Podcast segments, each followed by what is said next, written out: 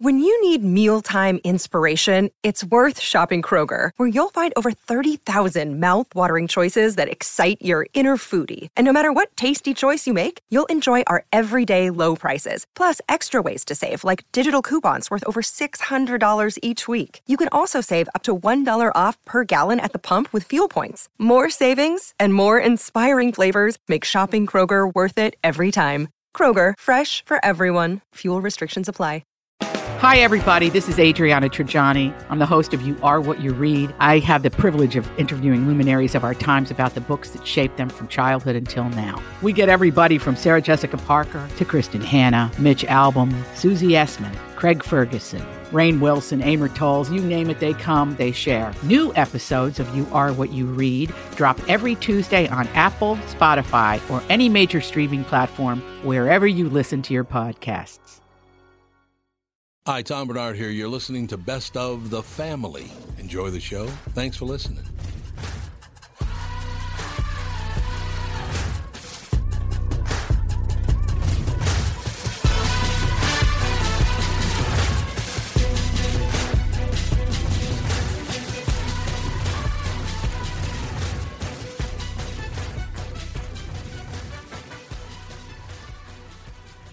Michael Bryant, Bradshaw and Bryant. So, what's the latest? Well, the latest is we're representing people who are injured through no fault of their own. Uh, people come to us. We talk to them about what their rights are.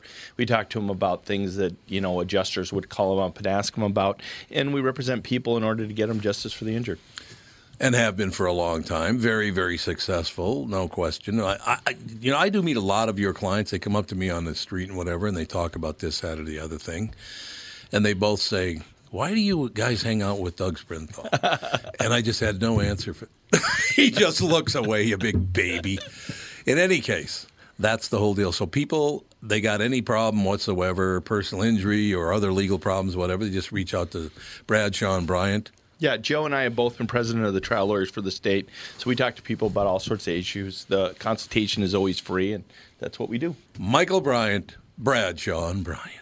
Tom here from my friends at Walser Automotive Group with some exciting news. Walser's rolling out Walser Care on new and most used cars they sell in Minnesota. Well, Walser Care is a powertrain warranty with coverage for 10 years or 150,000 miles. Powertrain coverage is like major medical coverage for your car. Engines, transmissions, all the really expensive stuff is covered. In addition, Walser Care includes 24 hour roadside assistance, lock your keys in your car, run out of gas, have a flat tire. Guess what? Walser has your back. The best thing about Walser Care, it's free with purchase. That's right, I said free. So, if you're shopping for a new or used Subaru, Honda, Nissan, Mazda, Toyota, Buick, GMC, Chrysler, Jeep, Dodge, Ram, Hyundai, or Chevrolet, see my friends at Walser and get Walser Care for free. What's going on? My favorite album of all, one of them of all time. Many, too many of you crying. Marvin Gaye, ladies and gentlemen.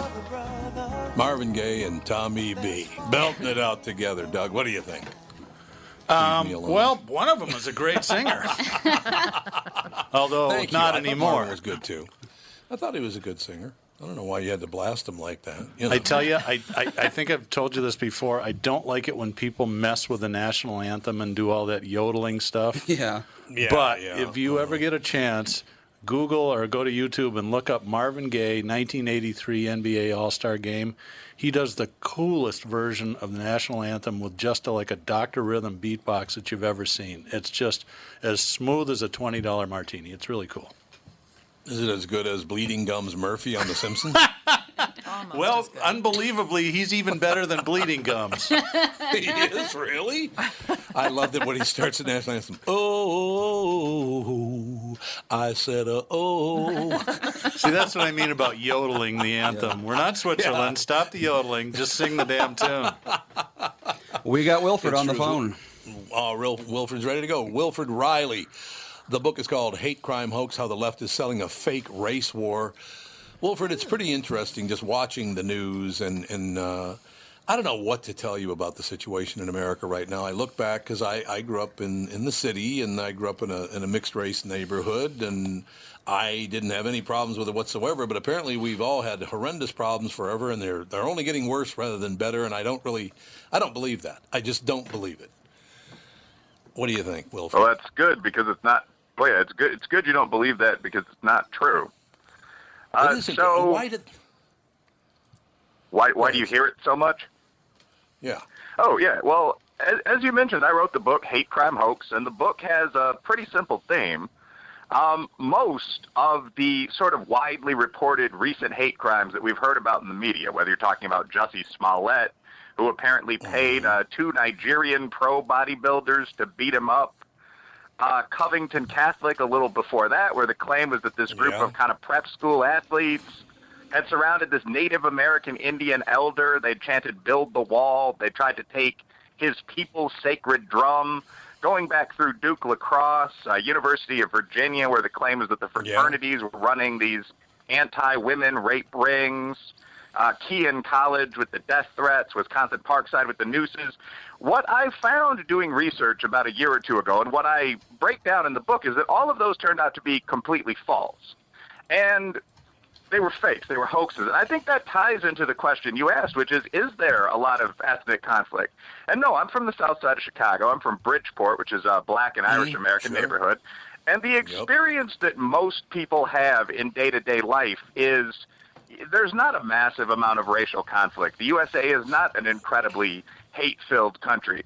So, one of the things I look at is why there's such a disconnect between the reality most people experience, where 30% of marriages are mixed across racial or religious lines, and kind of the perception we see in the media, where there are black and white guys fighting in the street with sticks, and kids are being Right. kidnapped, and sharks are attacking people.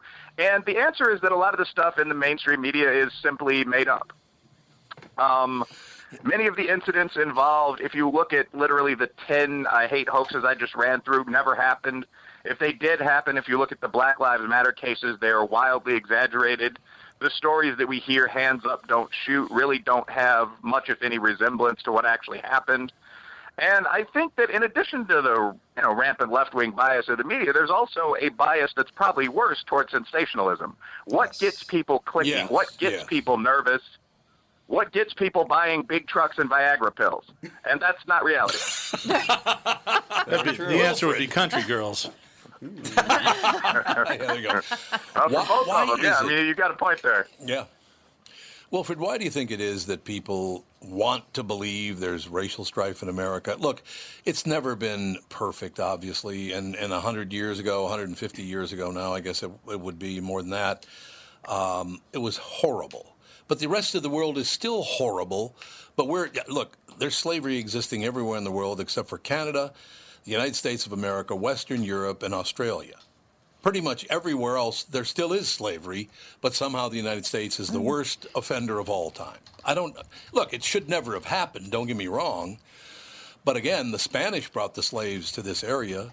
The the honkies didn't. I don't know. Look, I, I just don't understand why we have to hate ourselves the way we do. Why do we do that? Well, I think there. I think there are two different things there. First of all, I, I don't know how many first world countries, in Brazil, you know, still have slavery. But yeah, the USA, greatest country in the world. Uh, I do think that in, uh, the reason I was comfortable with a partisan subtitle for my book, "How the Left is Selling a Fake Race War," is that I think there's a very conscious attempt to sell this narrative to regular Americans. So one of the lines I always use when I debate or when I do a TV appearance is, "In the USA, the demand for bigots greatly exceeds the supply." Um, if you actually, if you actually line. ask people, would you, would you, thanks. If you actually ask people, would you date someone attractive of another race? Would you object to having normal middle class neighbors that happen to be Mexican American? Less than one in ten uh, whites, less than one in seven blacks or Asians tests as a racist. But the idea that there is massive racial conflict in the USA if you look at it, is really the justifier for a huge chunk of society. Whether that's affirmative action programs, which have been in place since right. 1967, minority set asides, uh, some of the things the alt right claims on the white side of the fence, but I think most prominently, the budgets for these very massive activist groups. So, um, researching the book, I found out that the Southern Poverty Law Center's endowment, not their budget, just the amount that they specifically invest in the market that they have and hold, is uh, $432 million. Uh, I teach at a state university, and they have more money than my college. And that is one of a group of organizations ranging from the old school quote unquote civil rights groups, Al Sharpton's National Action Network, Jesse Jackson's Rainbow Coalition, kind of doing the greatest hits here, but newer groups, Yeah, Antifa, Occupy, Black Lives Matter, large fringe groups, Nation of Islam. What unifies all these groups and gets their leaders very much paid is the idea that the old wars never ended. Uh, in reality, Yeah. I would agree with you that the old wars are over. I mean, when you say a lot of this happened 100 years ago, the USA desegregated around the time we beat Hitler. Uh, 1945, 46, Right. and 1954 for Brown v. Board of Education. So, yeah, I think that the reality most people perceive when they watch a baseball game that everyone seems to be sort of out there together, that's pretty close to reality. There are a few things we have to work on, but the idea that there's a massive conflict is something that's being promoted by people that have a financial incentive in that. And I think I demonstrate that in the book, Hate Crime Hoax. No, I think you do absolutely. But aren't you up against? I mean, okay, so no matter how many statistics you have proving that the mainstream media narrative is wrong, people still believe what they say, and they'll they'll wrestle you to you know to, down to the mat to prove that it, it's right. So what do you do? Well, I mean, you can make some jokes like I actually was a wrestler in the past. I mean, fight, I guess. But um, more seriously, I, I do think there's an old line from Sammy Clemens, Mark Twain, um, where he said it's very tough to fight people that buy ink by the barrel. And he was referring to a lawsuit he was involved in with a newspaper, but I, I do think the media still has that power today. Um, so things that are absolutely not reality, like in 2015, the year Black Lives Matter began, the total number of unarmed African Americans that were shot by police officers was 17. This, frankly, wasn't a story. Every single one of those cases was made into national news for political reasons. Um, it's worth noting, by the way, that there were more than a thousand people in total shot by cops. Uh, 78% of them were white, or whites or Caucasian Hispanics. And all those cases simply did not appear in the narrative. That's how a narrative is created. But I also think that a lot of people suspect that this isn't real. Uh, if you just look at the comment sections under any mainstream news story, you look at social media. I, I think you guys in talk radio have done a good job at this. I mean, I think most Americans realize that a lot of things they're told, the country's at war, racial conflict is everywhere. For that matter, sharks are attacking people, are just BS. So when I published the book, the reaction was overwhelmingly positive. Um, oh, that's good. I mean, I teach. Yeah, I teach at a primarily black institution, actually, but it's a fairly conservative Right. Southern school. And the reaction from most of our executives here was like, "Well, yeah, I mean, I suspected that was true. The the people involved in these cases don't seem to be the phrase I often heard was brothers with jobs. They seem to be white kids with feathers in their hair. Like we've been very skeptical of a lot of these cases. So I think that there's people are massively receptive to the idea that what corporate media tells them is not true. And I think now ah, with I less traditional media, you're seeing more people go around that. For that matter, Donald Trump and Bernie Sanders communicate with their fan bases primarily by Twitter. Yep. Yeah, they absolutely do. Uh, Wilfred, I will tell you something. I, I was uh, a very young teen boy when Martin Luther King Jr. said, Do not judge people by the color of their skin, but by the content of their character. It struck home with me. It's my favorite saying of all time. I admired the hell out of Martin Luther King Jr. He's been one of my heroes, and that never comes up anymore. Nobody, not white people, not black people, nobody references Martin Luther King making that brilliant statement because there's no money in it, I guess.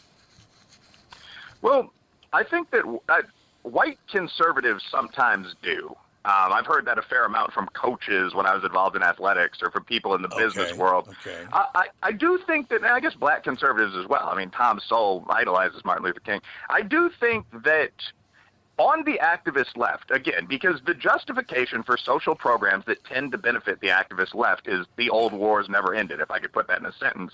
I do think Yeah, you've seen a very strong attempt to redefine some of these ideas, like what racism is.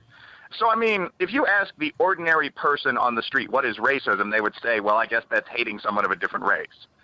And that's pretty close to the technical definition, which is dislike based on the belief that another race is inferior. If you talk to an activist today, that's not what they mean by racism. What they mean is these sort of vague ideas like white privilege, which is the concept that by virtue of being white, you can't measure it, but you have some kind of advantage that I don't. Um, I've never really seen that lower any of my white buddies' bills checking out of a store or anything, but the idea is that it's there. You can't identify it, but whites need to be aware of it. Uh, there's cultural appropriation, which is the idea that, for example, as an upper middle class black guy, because I do Asian martial arts, I'm stealing something from another group of people. Right. Um, there's the idea of subtle prejudice, institutional prejudice. So if you're talking to someone about these issues of race, especially on the left, they don't generally mean that they're targeting those who hate members of other racial groups. And I think that's because so few people openly do. Yeah. Yeah, I think that will. So I, well, basically, thank God for that. By to answer the question, yeah, oh yeah, t- completely. Thank God for that. But I think to answer your question, because there's a bit of a ramble there at the end for me, that's why Dr. No, no, King I isn't like it. referenced as much. The the ancient enemy he fought is to some large extent gone. Hmm. Hmm. But I still, wh- when a guy gives it, he knew he was going to get assassinated. He talked about it quite often, actually, toward the end of his life. And to ignore him now, yeah, uh, during his birthday and a couple other times, you know, April 4th, obviously coming up in two weeks, he'll be brought up because uh, on April 4th, uh, and even at, at that, uh, U2 got the time of the day wrong. They said early morning, April 4th, and that's not when it happened. But, you know, put the song out anyway. But I just, uh, why you don't use that thing? Do not judge me by the color of my skin, the content of my character. So, in other words, I don't care what, what color your skin is. If you're a jerk, you're a jerk, and I want nothing to do with you. And if you're a good person, I really enjoy that. What's wrong with that? Well, I don't, I don't think there's anything wrong with that. I think that the reason that Dr. King's idea of color blindness is less often referenced these days is that to some extent it's been achieved. So people that Yeah. are racial activists today aren't fighting for colorblindness because we already mostly have that. I mean, if you look at American history, uh, desegregation, although restrictive covenants and so on persisted a bit beyond this, but desegregation took place in 1954. Uh, the Civil Rights Act, which made racism criminally and civilly illegal. If you feel you're discriminated against, you don't need to pick up a sign. You can go down to court, file a serious lawsuit. That was 1965. Uh, Pro minority affirmative action, which did not hurt me when I was applying to law school. I mean, that's 1967. That's now 52 years ago, you know, a human lifetime. So the basic idea that you should not, whether you're a white man or a black man, be an open racial bigot, that's been achieved. That's the reason Dr. King is venerated. Um, but in general, today, when people say, well, I'm an activist, what I'm fighting for is racial equality, what, they don't mean keeping the Civil Rights Act on the books or something like that. They mean, for example, reparations or affirmative Yeah, action yeah. pretty much forever. They're referring to something very different, and that's why they don't cite King. Uh, their prophet would be more Malcolm X, I would say. Well, by the way, at the end of his life, uh, Malcolm X uh, kind of moved toward Martin Luther King Jr. anyway, and people don't seem to remember that either, but he did. So uh, I just want to bring something up to you. Well, actually, can you hold off for a couple minutes, and can you come back for about five more minutes, or do you have to go? No, I can, I can come back for another segment or to keep the conversation going, yeah. Yeah, because I just want to ask you a couple of questions. I'll, we'll be right back in a couple of minutes more with Wilfred Reilly, right after this with the family. Tom Barnard here, and with me is the CEO of North American Banking Company, Michael Bilski. Tell me, Michael, I was reading on your website that one of your bankers has worked with a customer for more than 30 years. It's a long time for any business relationship. Is that common? Not only 30 years, but two generations. Our great client, Northland Fastening Systems. 30 years is definitely not common for a lot of bankers, but Brad has developed a relationship with that trusted customer that has allowed them to show steady growth every year they've been together. Building the relationship of trust is what we do best. It allows us to make quick deals that benefit them and all of our business customers. The cool thing is that it gives us a chance to be more than your banker, hopefully a partner, and maybe even a friend. I never liked you, by the way. Why not bank with my banker, North American Banking Company, a better banking experience? Member FDIC, an equal housing lender. Thanks, friend. And you are? Real nice. Chuck Knobloch. Chuck Nabla. Tom Barnard here for Whiting Clinic LASIK and Cataract. There's no better time than now to ditch your contacts and pitch your glasses. Whiting Clinic is the place I trusted to do this for me, and it's not just me. There's a reason Whiting Clinic is the number one LASIK practice in the United States. Dr. Whiting's unsurpassed experience, the most advanced Contoura laser technology, and lifetime coverage are all backed by Whiting Clinic's best price guarantee. Being the experts they are, they wanted to make sure you have the very best for your eyes, just like I did. Call now for Whiting Clinic's $500 off LASIK savings. If you're like me, not a big fan of glasses and contact lenses, then it's time you found out if you're a candidate for LASIK and Whiting Clinic is definitely the place to go. Call 855-554-2020 today or visit whitingclinic.com to set up your free LASIK consultation. Remember to tell them that I sent you and save $500 on your LASIK. Offer good for a limited time. Call Whiting Clinic for details. Good for both eyes only. Cannot be combined with any other offer.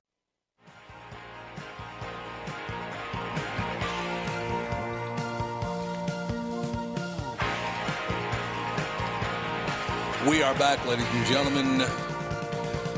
Dr. Wilfred Reilly is with us, professor of political science, Kentucky State. Um, Dr. Reilly, I got to ask you a question. When you appear on most shows, like radio shows, uh, do people just assume you're a white guy? I don't know. Uh, it depends. I don't usually ask. I've, I've rarely asked the host, "Hey, what color do you think I am?" Um, I've sometimes been introduced.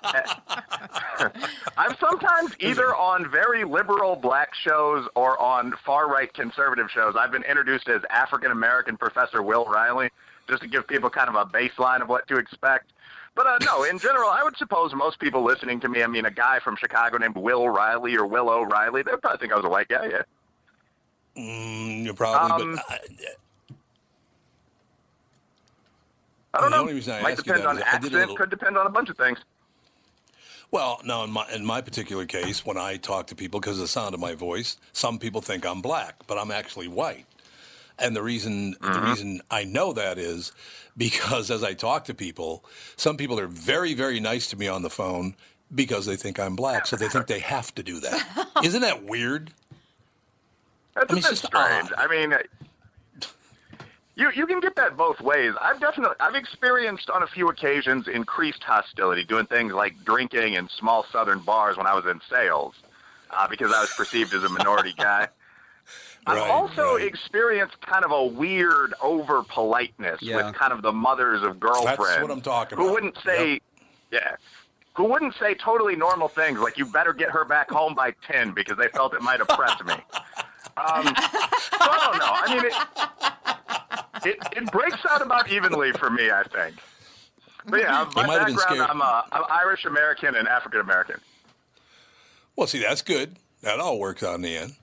Uh, Yeah, classic. I love the beard, by the way. You, you get away with that beard, huh? In in, in high school, in uh, college, I mean. Well, and as a college professor, Kate, I will say one thing actually. Um, I am glad that I teach in one of the historically black colleges. When you get, although Yeah, most small yeah. southern colleges would be about the same in terms of this, but in terms of extraordinary political correctness, if every one of our executives is a preppy black guy, we don't have to pretend to be incredibly woke or incredibly offended all the time. So, um, but uh, I think if anything, we're more conservative here. Actually, that's that's something that ties into the fact that I could write the book, still get tenure. There were no problems.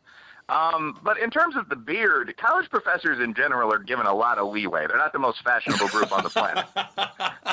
Um, my job before college, actually, I was a sales director for M. Evans, which is one of the sort of standard boiler room trading floors in Chicago's LaSalle Street district. And there, I mean, everyone had to wear a you know suit to work every day. Three piece was preferred. So I, I've still got most of my clothes, so I can I can dress up pretty well. But I've I've grown the beard. I've even braided it for some local TV appearances. So you never know. Uh, I, you're unbelievable, I tell you. I got to ask you a Never question. never know what you get. You're a pretty broad-shouldered guy. You're, are you as big as you look? Uh, I I just saw a, a, a bit of film on you on on with uh, Tucker Carlson. Tom, you Tom, look like a Tom, pretty yeah. breaking news. We beat Louisville 86 76. Sorry. 86. Don't bring Look that up. that. Kentucky State. Kentucky State's close enough to Louisville, you know. Yeah, Minnesota's playing Louisville in the uh, NCAA tournament. and Minnesota just beat them 86-76. Okay. So that's that's good news. Thank you. But in any case, Dr. Reilly, I, I, just think the whole thing is fascinating because the reason that I, I, wanted to have you back for another segment, and I appreciate your time, sure, sure, is that you, you, you don't jump out there and go, oh, well, I've been victimized and I'm this and, and, and I you know I'm Irish or I'm black or I'm a, you don't say any of those things. You just you, you take Wilfred Reilly on his face. You know what I mean? It's just you are who you are, and unless you do some research, I, nobody would ever know you're black. Uh, or white. They wouldn't. They would have no idea. I think that's a great position to take because it really doesn't. To me, because of where I grew up in the inner city, it doesn't matter to me. You know what I mean? I don't care. Yeah, I, I, I basically agree with that. I grew up in a large urban neighborhood myself. Well, this this again gets back into a lot of these issues of quote unquote white privilege and so on down the line. I guess my starting position would be that I don't see anyone in America in 2018 as oppressed um, at no, all. I think that's no. a ridiculous idea. I've actually done, I'm never a military guy, but I've done uh, overseas kind of human service, like American Field Service. And if you go to Guatemala or you go to Senegal or some of the other places in the world, you become extremely happy with what you have when you get back home to your, you know, TV yes. and outdoor hoop and refrigerator that works. yeah. Um, yep. So, yeah. But I actually I did a study once. This is one of my conference papers. It was never one of the things I published as a big book, but I was genuinely curious. I'm a fairly good social scientist. So I asked a group of about 2,000 people a series of questions about privilege, and this ranged from have you ever been beaten up by more than two people, which in fact I have, and I suspect the urban people on the other side of the mic might have as well. But you two, do you know what right. frequent flyer miles are? But have you have you been jumped? Do you know what frequent flyer miles are? yes, Did you have a car in high school? So I, I had a hundred hundred of these questions, and I asked a bunch of people of all races and ethnicities and so on what to take this survey to score it. And I tried to measure what gives you privilege. And I found that if you take two identical guys, one white guy, one black guy, the white guy did on average score uh, about two points better, two points more privilege on the survey. But I also found that about 80% of privilege was just social class. Yeah. So if you were a white kid from Appalachia or from South Boston, I mean, I did this online, so I had quite a pool of people, um, your score might be a 20. Whereas if you were a black kid from an affluent Chicago suburb, your score would be a 70. You would say, yeah, I did have a car in high school. I have had an internship. You would go through this list of things. So, in general, I don't tend to think that black people as a group, or Asians, or Jews certainly as a group, are dramatically more disadvantaged than white people. I think you have to judge each person as an individual. So, yep. the Irish and Italian inner city neighborhoods, for whatever reason, um, it kind of cleared out. A lot of those people moved to the south, actually. So right now, if you look at the hood in major cities, that is mostly African American, although now uh, somewhat Hispanic as well. So if someone says, well, I'm a guy that grew up in Cabrini Green, that might well indicate, that might well be a proxy for I've had a tough life. But if you just say I'm a minority person, well, that's 30% of the country. That doesn't really mean much of anything. So I don't I don't Yeah. tend to lead with, well, I'm brown, as opposed to this is the book I wrote. What do you think of it? No, I think it's a great idea. You don't even you don't even uh, uh, uh, on the information I got, you don't even mention you're a doctor. I, I generally don't introduce impressive. myself to people, and yeah, I mean, if I'm playing golf or basketball, I'm going out for a beer. I generally don't introduce myself to people as you know, Doctor Wilfred Reilly Esquire. Actually, I've, got- I've, got, I've got a few That, titles. that would actually. Explain a- why you've been but- beat up by more than one person. That's like that, that's what I do every time I meet someone. Um, I think it's wonderful. But- I really do. I just, I have a question. People being If- normal if- and if- getting along, you mean, or Yeah, Yeah. yeah, I love it. It's do you, wonderful. Do you do speeches around the country at at uh, at different universities and colleges? It looks like I'm going to. I mean, that's that's become one of the sort of hot things for Good. the center right speakers. Uh, ben Shapiro, Heather Mac Donald. Yep. Um, Yeah, obviously, a lot of people have uh, taken that route. I'm probably going to start in Kentucky. And again, I don't think speaking in Kentucky there are going to be any interesting riots or anything like that. I think the audience will mostly you know listen and applaud. But you, you, there definitely is an entertainment factor if you get booked at in Berkeley or even some of the schools I'd be asked to, Illinois, University of Illinois, Chicago. Personally, I would be very tempted just to round up a bunch of friends from either my old neighborhood or you know local police and security forces and just move through the crowd and give the speech. I think there's there's been a lot of respect given to there's been a lot of respect given to the heckler's veto on these campuses that I completely disagree with, where you know, there'll be a chanting crowd surrounding the place where the speaker's supposed to talk and so on. And it strikes me that either the speaker's friends or the cops could really disperse that group of 20 pretty easily. But uh, I mean, obviously, there's some legal restrictions on doing that. You want to run that by an attorney first. But I do hope to do a do hope to do a little a mini college tour. And I'm, I just would think that, like, if you tried to go talk uh, at the University of Minnesota, for instance, about your book, I think there'd be just, I, I, I think they'd freak out. I Oh, don't even God, know. yes. They Oh, would yeah. just flip out because you're, you're not agreeing with the narrative, and it's just, it, it, it it's hard for them to just grasp that there can. Oh, Oh, God, yeah. Minnesota's way that over there that. might be another way of looking at things. It's just not possible. I don't think. And Minnesota's interesting in that our cities are as liberal as you can get in the United States, whereas the Oh, yeah. country is basically as conservative as you can get in the United States. So Yeah, it's true. Interesting. it, it really depends on where you go. It's a it's a different kind of deal. I'll tell you that. I think that's a split. Actually, that's one of the reasons that the country has become so polarized. I think if you want to talk practically and move away from black, white, or you know, regional mm-hmm. affiliations or something like that, in almost every state, what you've seen is a movement of people into the inner suburbs around big cities or away from the city altogether into the country. So in Illinois, I mean, our population is, uh, I think, 12 to 14 million, but about almost exactly 7 million of that is in Chicago and the surrounding collar counties, which again are deep blue, uh, liberal to radical. The other 7 million live, in many cases, as far away from Chicago as possible. One of our population centers is deep southern Illinois, and that is bright red, very conservative. There aren't necessarily huge racial differences between these areas, but there are huge political differences.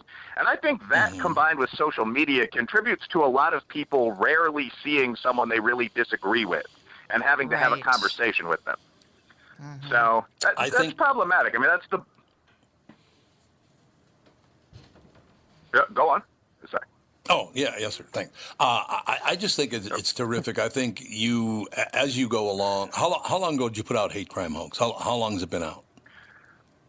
Uh, about a month. I've been. I- I'm very glad to be on the show, but I've been doing a fair amount of bluntly media plugging of the book. Uh, the book dropped with Regnery uh, February 26th, and I had. Yeah, you know, you never want to cheer another man's misfortune, but I had the remarkable luck of having the Jussie Smollett case collapse uh, the day before the book came out.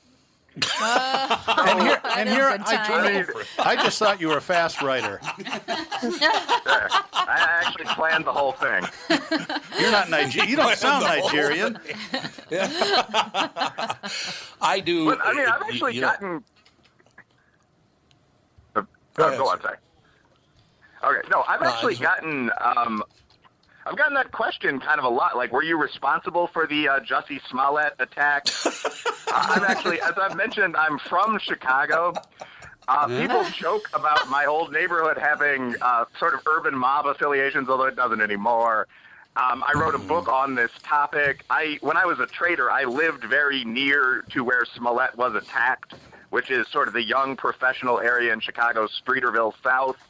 And when Yeah. the Jussie Smollett thing happened and then it collapsed, I got at least 50 or 60 joking emails like, Were you responsible for this? I just bought your book. Did you write this before the Jussie Smollett case happened?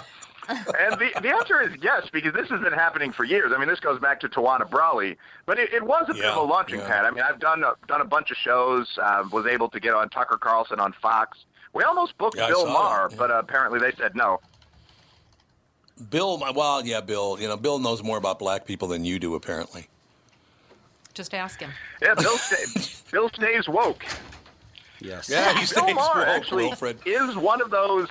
He's kind of one of those woke white guys. Like I remember, he referred to himself as a quote unquote house inward. Yeah. I'll stick with the national Yes, protocol of you know never saying the hated thing, but because he only voted for Democrats or something like that.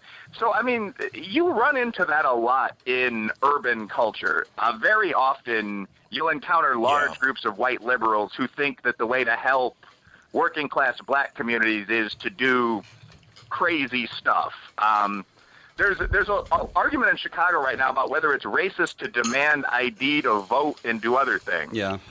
And most of the people arguing that black people can't manage to get a driver's license happen to be white guys. I don't know a single black or Asian guy in the business world that doesn't have, I mean, an identification of some kind, a fishing license. Mean, come on. So it's uh, there's a lot of that. and I think Maher's part of that. But at any rate, it would have been interesting to get the booking. That that never happened, but uh, Tucker did, Yeah. And hopefully that'll Yeah. continue for a while. So the book's only been out for a month. I tell you something, uh, Dr. Reilly, you need to to get on the national stage and stay on the national stage because everybody else is just terrified to talk about the things you talk about. It takes bravery. I don't care, you know, Irish, black, whatever the situation is. You're showing some fortitude here and some strength, and I really appreciate it. I, I like I said, when you and I first talking, you didn't know if I was black, and I didn't know if you were white. I had no idea, and I love the fact that I had no idea because it didn't matter. I love that. Yep. You know what I mean? Yeah. So you, I do. You I think to come actually back. that. Oh, I'd be very glad to come back with you. I, I en- I've enjoyed the conversation. I enjoy. I also enjoy publicity. I am, you know, not a not a perfect man. Very very narcissistic. But I mean, uh, one thing in terms of that last line you hit on, I think that's a very important point. Just with us as a group of taxpayers talking, it doesn't matter. It it doesn't matter what someone is to some extent. I mean, Miss Black America should probably be a black woman. But in terms of how valid someone's argument is, well, you never know. Uh, Rachel Dolezal once apparently entered that contest. But in terms of what someone's argument is, it's complete BS to say, well, as a black man, um, Yeah. you know, as an Italian American, as, as a white man with green eyes, I would even flip this to the right, too, where people are discussing things like tax policy and they say, well, I'm a Christian, and my, my response would be, me too. There are very few Hindus in my state at this time. That doesn't necessarily affect how I feel about this financial issue as a you know former markets guy. So whenever someone begins an argument by saying, "Well, as you know, a black evangelical green-eyed man, I feel," what you should just do is scrape that language away because it doesn't matter that you're a black evangelical green-eyed man. What matters is how logical what you're about to say is. If what someone says is nonsense and they happen to be a member of a minority group, there's nothing more racist you can do than patronize them by patting them on the back and saying, "Oh, that's so great, little brother." And I think a lot of people, especially on the left, do that. Oh, they sure do. You got to come back all the time. I, wait, you might have to become a permanent member of this show because this, nobody has this the, the, courage you have. I love your courage. Did that come from your mother and father? Who'd that come from? I mean, uh, probably genetically. Um, I don't know. I don't actually feel. I will say, and obviously, you know, like I said, the the show is great. It's I'm enjoying the conversation, but I don't know that. Friendly banter aside, I don't know that I'm especially brave. I think that we've entered a weird place where the Overton window has moved to the point where you can't say anything. Mm-hmm. Um, Yes, yes. And that's that's not just bluntly if you're a white guy. I mean, as a black guy, I have a little luxury to talk about race. But I mean, there are a lot of things like the question of how many sexes there are that would strike most people as just really commonsensical questions that you're not supposed to discuss at all. Uh, basically, I will say, I mean, I made a decent amount of money in my job before I uh, came to KSU, and land is cheap around here, so I'm not really all that worried. Um, But yeah, I, I think that's it. I don't think there's any remarkable courage to saying things that most people agree with when you're in a relatively secure position. But I'm definitely going to use that luxury. It's very irritating to see the emperor walking around with no clothes on. So if people say things that are obvious nonsense, if possible, and I'm in a fairly stable position, I mean, you know how tenure works, presumably. If possible, if someone says something that's crazy and you can countermand that, I think as a citizen you generally should. So I'm trying to. You're a good man, Dr. Wilfred Reilly. The book is called Hate Crime Hoax: How the Left is Selling a Fake Race War. Yeah, I want to I want to stay in touch with you. I also do a morning talk show on the radio in Minneapolis and St. Paul, and I'd love to have you on that show because you, uh, man, you, we need you. I'm just telling you, we need you. Yeah, anytime by be we, I mean anything the like world. that. Oh, thank you. Yeah, you guys, uh, you both you and your booker, I think, have my personal cell. So yeah, anytime there's an interest, just uh, just give me a call. We'll have a conversation and then see if I can uh, I can make that date. Yeah, and then you know, sell some books would be good too. Even though you know you made a lot of dough and you're sitting around in your cheap land, that would be a good thing, man. I I, I really Well, I appreciate have, I your don't time. have a cheap and I- land yet. Oh, you don't? Okay. Well, it's right around the corner. Well, you'll you'll get that taken care of. Dr. Reilly, thanks for your time, and we'll talk soon, sir. Thank you for yours. Thanks a lot. We'll be back with the family. What are the things you want to avoid when it comes time to sell your home? Hey, it's Tom with my realtor, Chris Lindahl. If you're like most people, it's things like open houses, staging, decluttering, repairs, maintenance, and all the people coming through your house. Hey, Tom, the Guaranteed Offer program from Chris Lindahl Real Estate was created for people like you so that you can avoid the things that you don't like doing when it comes time to sell your home. We have been presenting offers for homes in most price ranges. Homeowners are loving our Guaranteed Offer program, especially how much money they are making on their home sale without the inconveniences. So, this program is for all price ranges and conditions, including perfectly maintained homes. Most homes do qualify. To see if your home qualifies, go to chrislindahl.com and click Get Offer right now. Will you be the next homeowner to accept an offer from our Guaranteed Offer program? Find out now. If you qualify, you will get an offer in 48 hours or less, and the best part is you get to pick a closing date that is convenient for you and close in as little as three weeks. Go to chrislindahl.com right now to see if you qualify or call 763 401 SOLD. That is 763 401 SOLD. Tom here for Sabre Plumbing, Heating, and Air Conditioning. Right now, Sabre and Bryant are teaming up to offer 0% financing for 36 months when you buy a new Bryant furnace. This is the perfect time to replace your old furnace with a new trouble-free, energy-efficient furnace from Sabre. And when you buy Bryant equipment, you're getting one of the most trusted names in the industry. This 0% offer is available for a limited time.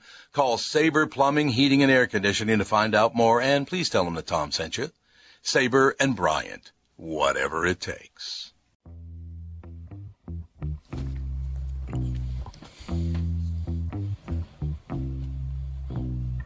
We are back, ladies and gentlemen. Uh, we can move this part four minutes back, right? Yep. The introduction, all that, then a break and everything. So we have about 11 minutes here. Is that cor- correct, Cassie? Yep. I absolutely love that conversation because he didn't jump in and tell us he was a doctor. He didn't mention his race. He didn't mention anything. Uh, just the the uh, the title of his book, I'm sure, stirs the pot enough for most people.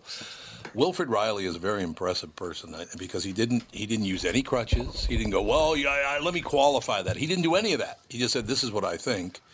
I, I really, really enjoyed that a Well, lot. I was really did. It was just fascinating to me because I mean, you've everybody's seen these news stories where there's people that are just like they're murdering us in the streets. They think that they're if you walk down know, the street yeah. if you're a particular color that you're just going to be shot by cops, and that's all the cops want to do, and that's all the cops do.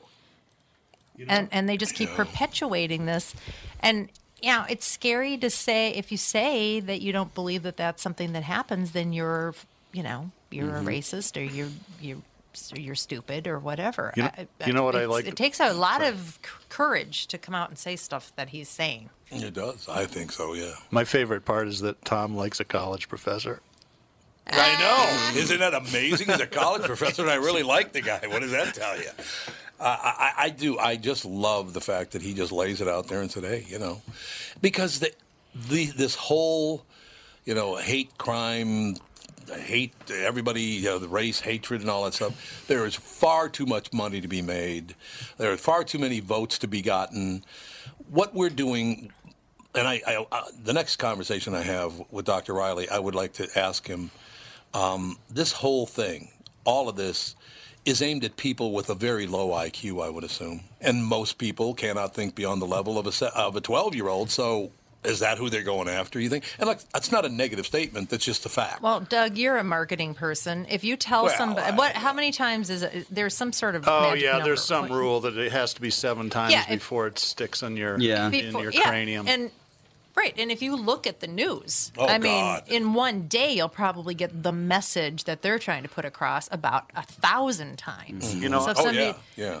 I, I know you guys hate him and probably with with just cause, but if you ever watch Bowling for Columbine all the way through to the end, it was like Rod, uh, Michael Moore's second most famous movie behind Roger and Me. Right. What Right. he does is it's really interesting. He goes into Canada and he compares the demographics and all the sort of stuff of Canada versus the U.S. And it turns out Canada is actually more racially diverse than the U.S. It's about the same amount of gun ownership, blah blah blah blah. All these statistics that we think leads to uh, you know a high gun uh, death rate in the country. And it turns out they're about the same, although they have far less crime. And Michael Moore, of all people, guess who he blames for it? The media. Who bla- he blames. He- Does he really? Yeah, the media I'm and glad to hear fear mongering. Good. That, that's how he wraps up the movie. It's actually pretty interesting. I mean, it's I like very it. slanted, and it's got that classic Michael Moore interview technique where he just sticks a microphone in somebody's face and doesn't say anything, and the person just falls all over themselves and looks like an idiot. I mean, that's in there, but Yeah. the conclusions that he drew at the end of that movie, I, I was surprised that it came from him, and it also makes a lot of sense. I would. The only where he lost me was when he said Cuba has much better health care than the United States. Like, what? Why do you say things like that? It's idiotic. It has more health care, but that doesn't mean it's better. What do you mean well, more health? one of Cuba's exports is doctors. Yeah, exactly. Yeah, because they, don't want to live there. Well, They can make a lot Cuba more money by coming place. here. Yes. Yes. well, no, no, not just here. They they they actually they actually trade doctors. Yeah, to other Cuba's countries. per capita the most doctors in the world. Is that right? I didn't know Yeah. that. per capita. Yeah. Yeah, per uh, that was shocking to me too. But I mean, I think that their education system is is good. It's just the problem is, is that if you if you go off topic even a tiny bit, God only knows what'll happen to you. Well, You they, they could use some industry and some money too. That'd be That's good. the biggest. Yes, they, they could. certainly could. They could.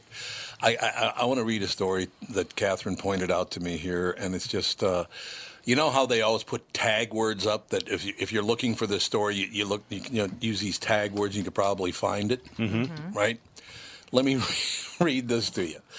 Uh, you get to, you know, start at the A's, you know, AB, so it's abortion. Then there's Alliance Defending Freedom, and, you know, move on. You get down to T's, and it says transgender, transgenderism, Trump. I was like, what? Sounds about right. It's kind of casting a wide net right there, isn't it? That's Yeah. a really wide net, isn't it? But yeah, I, I was very impressed with him. I, I, I really wish that people wouldn't sell hate. I know you make a lot of money selling hatred, but I really wish you wouldn't do that and find a decent job. Well, and that's why having conversations with people like him are so important because people have to start having conversations Yeah. and people have to Yep. start demanding that these news outlets stop So doing what you they're doing. I think you're exactly right, Catherine. And if you think about what Michael Moore's saying, it's really the same thing. So, you know, mass media suffers from the internet just like every other business. There's so much uh, out there that they need to get the listener's attention or the viewer's attention in order to sell advertising so they can make it a viable business. Unfortunately, because it's so noisy out there, the only way they can attract our attention is by, you know, writing up these super sensational stories. That's my theory. I, gu- I Well- guarantee you being in the business. Oh, sorry, go ahead. I, I know a lot a lot of people that, that have said I don't watch the news anymore. I No, just I- I stopped watching it, or I watch it once a week. I used to watch it every night, and it was just too irritating. I can't do it. I just don't watch the news anymore, and not not so much local news because local news doesn't delve into it nearly as much as the national news does. But national news um, viewership is down. It is, yeah. Well, I don't. I, it doesn't surprise me that it is down either. Uh, who can stand it? Honest to God, it's like, really? Would you calm down, And it's all not, of you? Yeah, it's not like you have to be intelligent to see the No. fear mongering going on on these stations. All right, here's the uh, story that Catherine pointed out to me. I just want to run this down, and uh, I- but, but I, seriously, thanks again to Dr. Wilfred Reilly. What a hell of a guest! I guarantee you that he's going to go on a talk show, maybe probably on Doug's favorite station, NPR. Yeah, and I love the fact that the uh, um, I know that woman thought. yeah that, that this was public radio. Yeah. And I didn't even talk like this. So, Stephanie, what actually happened with your husband? I believe it was Egypt. maybe she told her uh, told her agent that she only wanted to be on public radio, and here she No, accidentally great. got on our show. She was terrific. I, I thought she was wonderful. I guarantee you that eventually a radio host will call him a racist because Oh, they don't yeah. know he's black. I'm sure. I guarantee it'll happen. Guaranteed. Oh, that's happened before. It's happened before on news Oh, outlets. oh, absolutely. Just happened to a guy. God, I can't remember the guy's name. Yeah.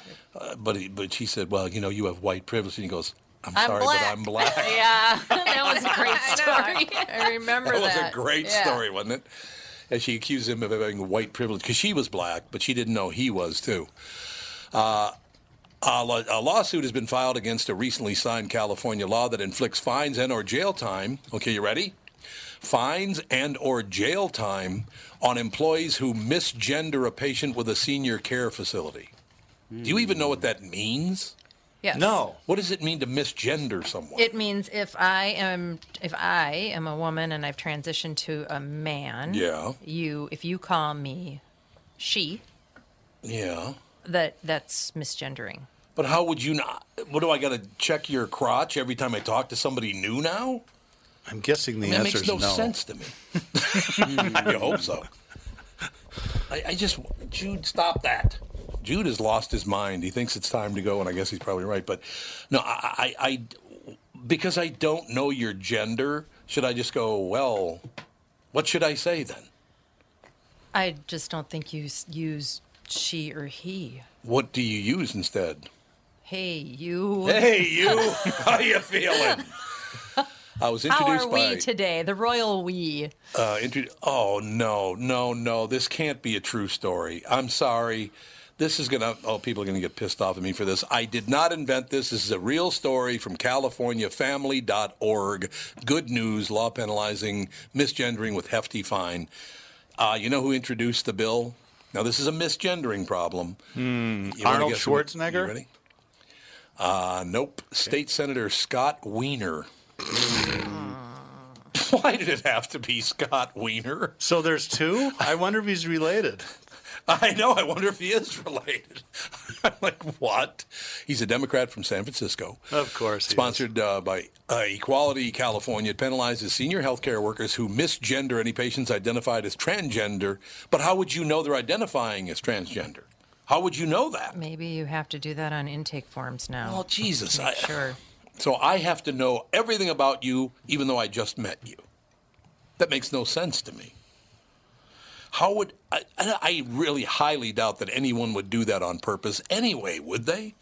Well, like when um, Alex's friend transitioned, Yeah. I had known him as a male for 20 some odd years. Right.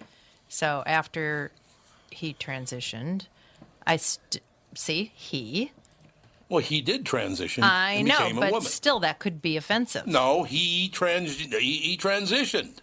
Tom, I'm sure, she. I'm sure in the past you've misgendered people before. In fact, I, I would bet a million dollars on it. Misgender. What do you mean misgendered? By calling somebody by the wrong gender. You think so? How many times have you played golf and turned to one of your friends who missed a one foot putt and says, Does your husband play golf? Oh well, that yeah. See, there you go. I Well, get a men million can marry bucks. men now. I'm outta here. Men can marry men now, so that's not misgendering, pal. oh, jeez. Darn it. That's twice today. that's twice. You just today, can't win. I know. It's No, not my, I- it's not my year. I know three people that have transitioned. All three of them were men to women. Do I do I care? No. Does it make them happy? I'm happy for them. If Yeah. it makes you happy, I'm happy for you. But it also makes sense that since you've known somebody for many, many years as one gender, that you might accidentally say he. I still call Lauren Cliff once in a while because I'm so used to 35 years of calling him Cliff. And, it, and it's not like an intentional No, disrespect. Not at all. Although I do disrespect Lauren and Cliff, both sides. I just want to throw that out there. But Tom here from my friends at Walser Automotive Group with some exciting news. Walser's rolling out Walser Care on new and most used cars they sell in Minnesota. Well, Walser Care is a powertrain warranty with coverage for 10 years or 150,000 miles. Powertrain coverage is like major medical coverage for your car.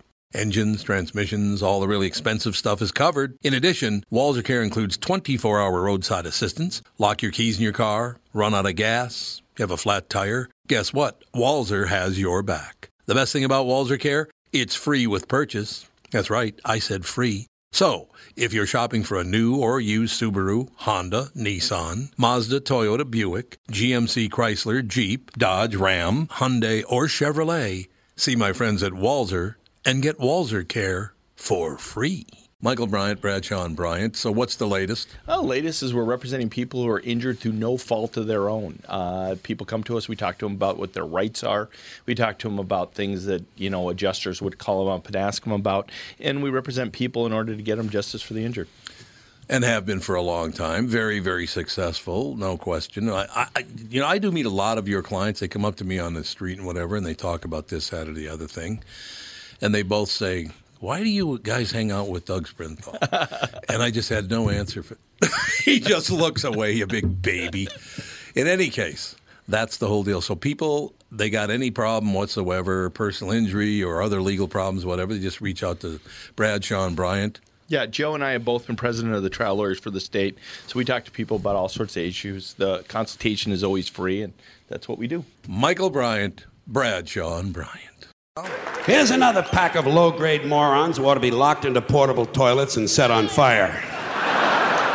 These people with bumper stickers that say, We are the proud parents of an honor student at the Franklin School. You know? Or the Midvale Academy, or whatever other innocent sounding name has been assigned to the indoctrination center where their child has been sent to be stripped of his individuality and turned into an obedient, soul dead, conformist member of the American consumer culture. Honest to God. Ladies and gentlemen, please welcome our very special guest, Ian Punnett. How are you, sir? I'm great. Thank you for having me again. Well, it's a great pleasure to have you on. I just, uh, I've been doing a lot of reading ab- uh, about you and things. You know, I, I, I don't, you and I didn't talk about. People say tinnitus and tinnitus. I, I think it's it's tinnitus, isn't it? I say I it's you know doctors pronounce it tinnitus. They do, yes. But I but um, uh, tinnitus is also an acceptable pronunciation, and to me, that's actually more accurate because tonight it's us every night. It's me and the tinnitus, Yeah. and that's how I look at it. So. And me as well. As a matter of fact, by coincidence, Ian, uh, on I believe Tuesday's show, might have been Monday's show, Andy, my son, talked about again, totally by coincidence, he talked about the fact that he keeps his headphone volume very low during the show. And I was the bad example of the reason the reason he did that because I have uh, a different tone in each ear. Uh, Ah, that's a drag. Oh God, I tell you, Ian, I have a, one tone in my left ear and one tone in my right ear. First of all, I've been in radio now for 48 years. I was in a rock band before that and listened to, uh, to a number of things in headphones. But wearing headphones, uh, it, you, is that what caused your tinnitus? You think is wearing headphones for so many years? Yeah, so there's a genetic component that, like Oh, is? alcoholism, maybe. Yeah. So, like how That's nice. seriously, like how some people can have one drink and they're like, "Oh my God, where have you been my entire life?" Right? Mhm. And they're it's like their whole body metabolism changes after sampling alcohol or a drug. And other people take it and went, "Eh." And so whether that's uh, something that's a, a physical, biophysical, or whether that's entirely you know mental, I don't I don't know. But I know that there's a propensity that some people have genetically to develop um, tinnitus, and other people don't. And they can have the exact same circumstances. They could be in radio with headphones as long as us both, and never develop it. God, that is so, so where do you go with that? I developed it long before I ever wore headphones. Oh, you did develop it. So yeah, yeah, this was that's what Ian thought. probably six, seven years ago, and the doctors basically just said, "Well, you have crap luck. Too bad." Right. it can happen from an injury just as much as anything, right? So yeah. tinnitus, the way to look at tinnitus is just it's dead. It's just dead nerve cells in your ear, and everybody loses nerve cells. As everybody old gets older, every, you know, nerve cells die. But for some reason, some people's brains decide to go rogue, and they decide to keep sending those dead nerve cells messages saying, "Hey, where are you? Haven't heard from you for a while. You got anything to say? Got anything to report?" and that's tinnitus. It's the It sound is. that the brain makes, they think, trying to connect to those dead nerve cells. Does that mean I'm schizophrenic because the tones are different? but isn't that? I mean, it's sort of like a it's like a submarine ping, Yeah. and like it it goes out and it comes back, and that's how you sonically. So the brain is just sending a message to those dead nerve cells. Some people their brains don't make a noise out of it, and other people's brains make a big damn deal out of it. You know. So. Yeah, it's true. It's it's with me all the time. One thing I really like about it, to tell you the truth, though, Ian, is the fact that sometimes when I don't want to hear what people are saying, it really helps. Ah, that's true. And there's a weird time. I don't know if you ever go through this, guys, but I know sometimes I sit back and I kind of marvel at it. I'm like, man, that's a loud noise. that is really because Yeah. I, I train myself for the most part. I don't hear it, so sometimes when I do, I'm I don't know. I'm kind of impressed. Mm, I think it's, it's exactly it because most of the time I don't even hear it. Uh, Even though Yeah. it's doing it, I don't hear it. If you don't think about it, it's just kind of you know not really there. Although if I focus really hard, I can make it go away. But as soon as I stop focusing, it comes back. I don't know what that is. Well, that's actually the the only known non-surgical therapy is called TRT, uh, tinnitus retraining therapy, and that's essentially what that is. Unfortunately, the louder and the more persistent the tinnitus, the more difficult it is to achieve TRT, which is why, and I think you all agree with me, the first rule of Tinnitus Club is don't talk about Tinnitus Club. Right? Yeah. Because the more you talk Yeah. about it, the more you think about it. See, so I almost never talk about it unless somebody brings it up. Well, I'm really glad I brought it up for you than to make you miserable today, Ian. That's fantastic.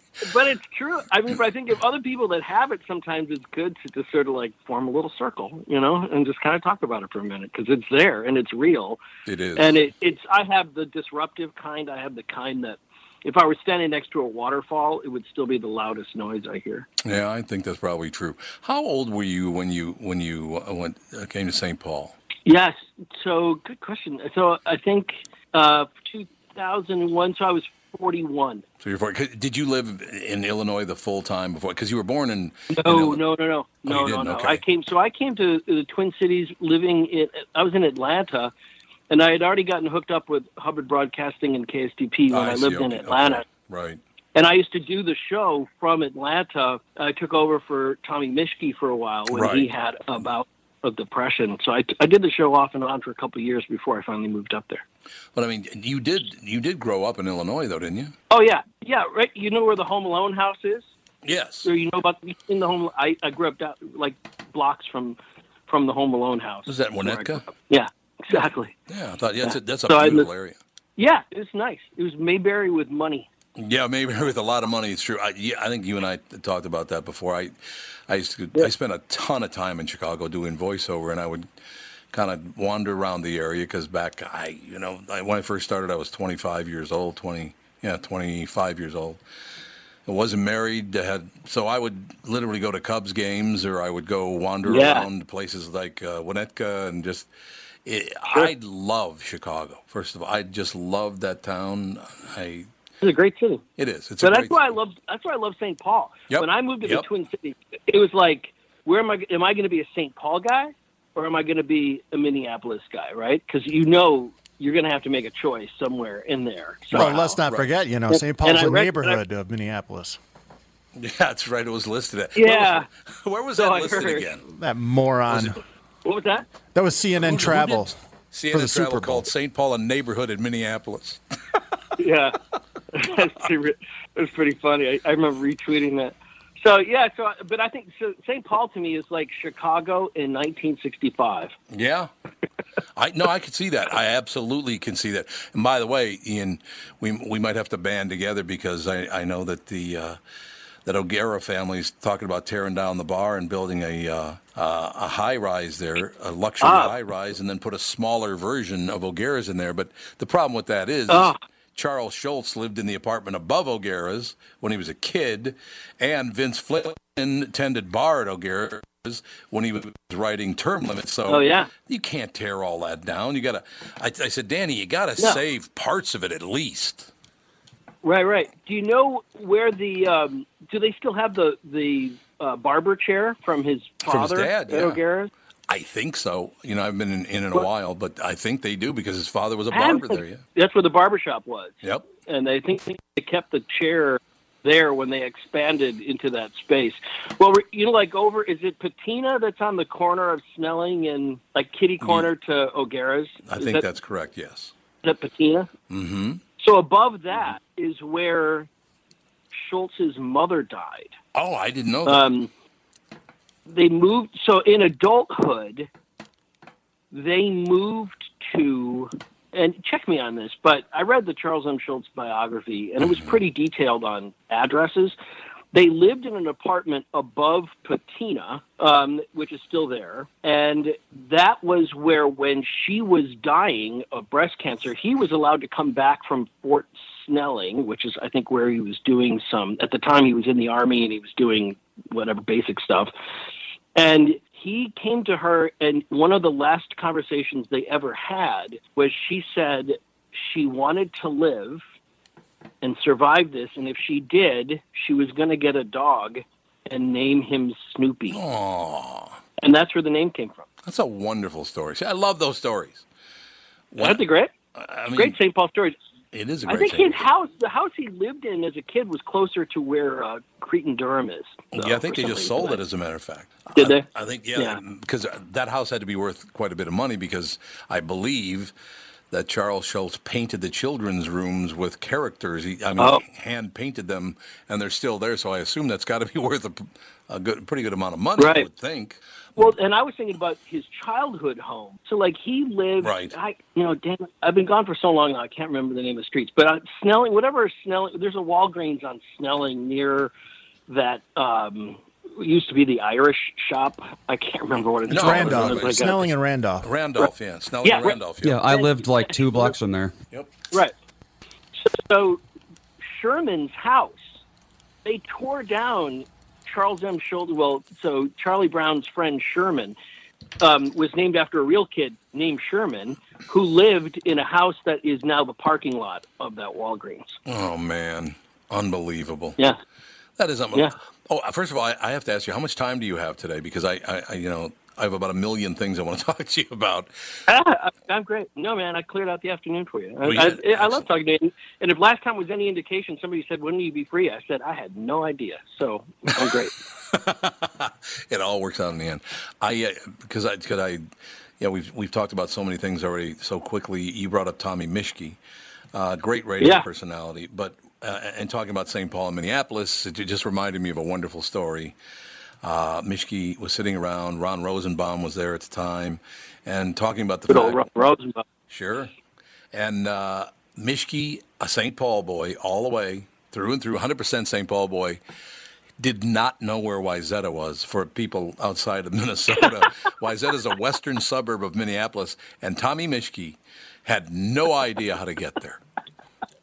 That's very funny. It's That's very funny. well, you know that when Mischke was on the air at night on KSTP, Yep. he he broke the law. He broke the FCC regulation every night when he gave the top of the hour ID I didn't know that. because he always said he, at the top of the hour he always said good old St. Paul and big time Minneapolis.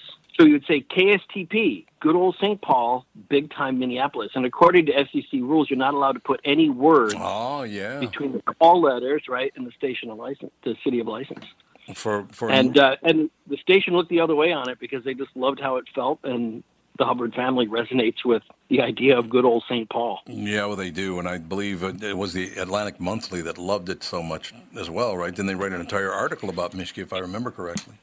Right. Yeah, that started because of the when when uh, the former governor came to be on the air with David Letterman. They talked about Mischke off the air while he was walking onto the set. Oh, okay. and that that's what that, that in that article they talked about that that um, that Ventura that that David Letterman leaned into Ventura's ear and said, "Hey, I hear about this guy named Tommy Mischke." And Ventura made a comment back to him about Mischke, and, and then they came and they sat down, and, and that was part of Tommy's legend was that Letterman was curious about Mischke, which I loved. and I could see how he would be. Why do you think it is that so many people like Tommy Mischke and, and many other people? Well, you did appear on national radio, uh, uh, obviously. Um, I was offered a job in pretty much every town in America. I'm sure Yeah. Tommy Mischke was I bet you offered jobs in every town in America as well.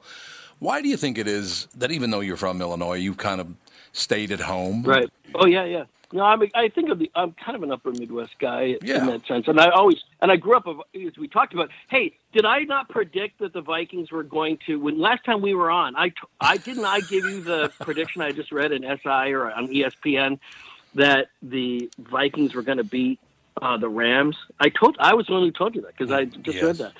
Um, so I'd grown up. I'm always a Vikings guy, um, even in Illinois. So I'd always had that identity. But yeah, you know what's interesting? Tommy was even offered. Uh, Tommy was even offered Prairie Home Companion. Right. It's an amazing story. Can you stay with us uh, for another segment? I Yeah. hope. Yeah, I'm sorry, I'm not answering your questions very well. I'm No, you know, you answer my questions perfectly because this is how I love conversations on the radio. I don't like radio announcing. I love conversations Yeah. on the radio. That's what yeah, I me too. But I, I'll try and be a little more disciplined in my. No, I don't want you to be. I, I like Ian Punnett the way Ian Punnett is. We'll be right back. Tom Barnard Show. Tom Barnard here for Whiting Clinic LASIK and Cataract. There's no better time than now to ditch your contacts and pitch your glasses. Whiting Clinic is the place I trusted to do this for me, and it's not just me. There's a reason Whiting Clinic is the number one LASIK practice in the United States. Dr. Whiting's unsurpassed experience, the most advanced Contoura laser technology, and lifetime coverage are all backed by Whiting Clinic's best price guarantee. Being the experts they are, they wanted to make sure you have the very best for your eyes, just like I did. Call now for Whiting Clinic's $500 off LASIK savings. If you're like me, not a big fan of glasses and contact lenses, then it's time you found out if you're a candidate for LASIK. And Whiting Clinic is definitely the place to go. Call 855-554-2020 today or visit whitingclinic.com to set up your free LASIK consultation. Remember to tell them that I sent you and save $500 on your LASIK. Offer good for a limited time. Call Whiting Clinic for details. Good for both eyes only. Cannot be combined with any other offer. Tom Barnard here, and with me is the CEO of North American Banking Company, Michael Bilski. Tell me, Michael, I was reading on your website that one of your bankers has worked with a customer for more than 30 years. It's a long time for any business relationship. Is that common? Not only 30 years, but two generations.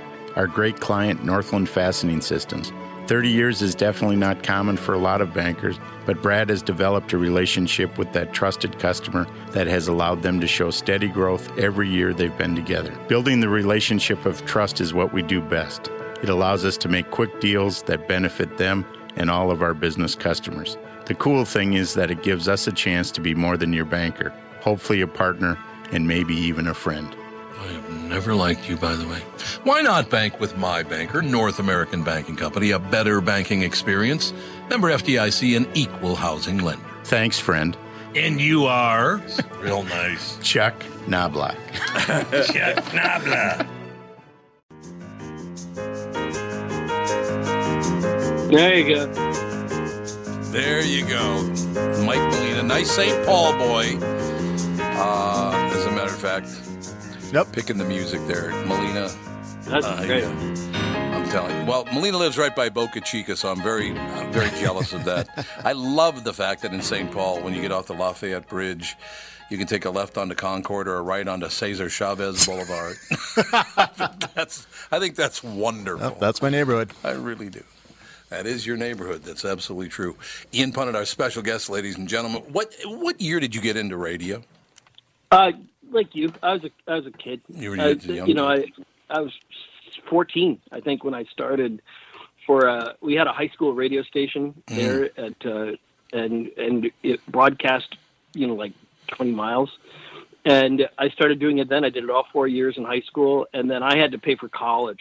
Um, we didn't have a there was a, a prohibition in my family on that. So I had to pay for it myself. And so I got a job in radio and I worked radio all the way through school. That's why it took me seven years to finish undergrad. Was, was there a ban on theology or college? No, no, no. I was my uh, my my grandmother was very wealthy. Oh, uh, my father was not particularly successful, and my grandmother decided on the basis of how much she liked the kid whether or not she would fund their college. I didn't get college. She didn't. Grandma didn't care for you. My gra- my brother got a full ride to Northwestern. Why I didn't get a dime. Why didn't your grandmother like you? I had long hair. She didn't care for that. Oh, I Um, suppose, yeah. Yeah, there's just uh, I wasn't uh, I wasn't her kind of kid, I guess, and I really loved. I didn't, which is sad because I didn't know how much she didn't like me until later. I would have been a lot more disrespectful. had I not Yeah, well, that's exactly. You wasted you wasted all your time being being nice for it all came out no reason. exactly. I, I tell you, that's one thing about radio people. I suppose television people. I, I don't know the television people the same way, but radio people. Right. I mean, you've talked about Tommy Mischke and and uh, there are so many other figures like that. There are we are different, really Yep. different people. There is no question about that. I um, Yep. yeah, and It's its own that- culture. it is its own culture, and and it. Um, matter of fact, I talk to people often about the fact that I knew from the time I was 14 years old, just like you, that I wanted to be a radio announcer.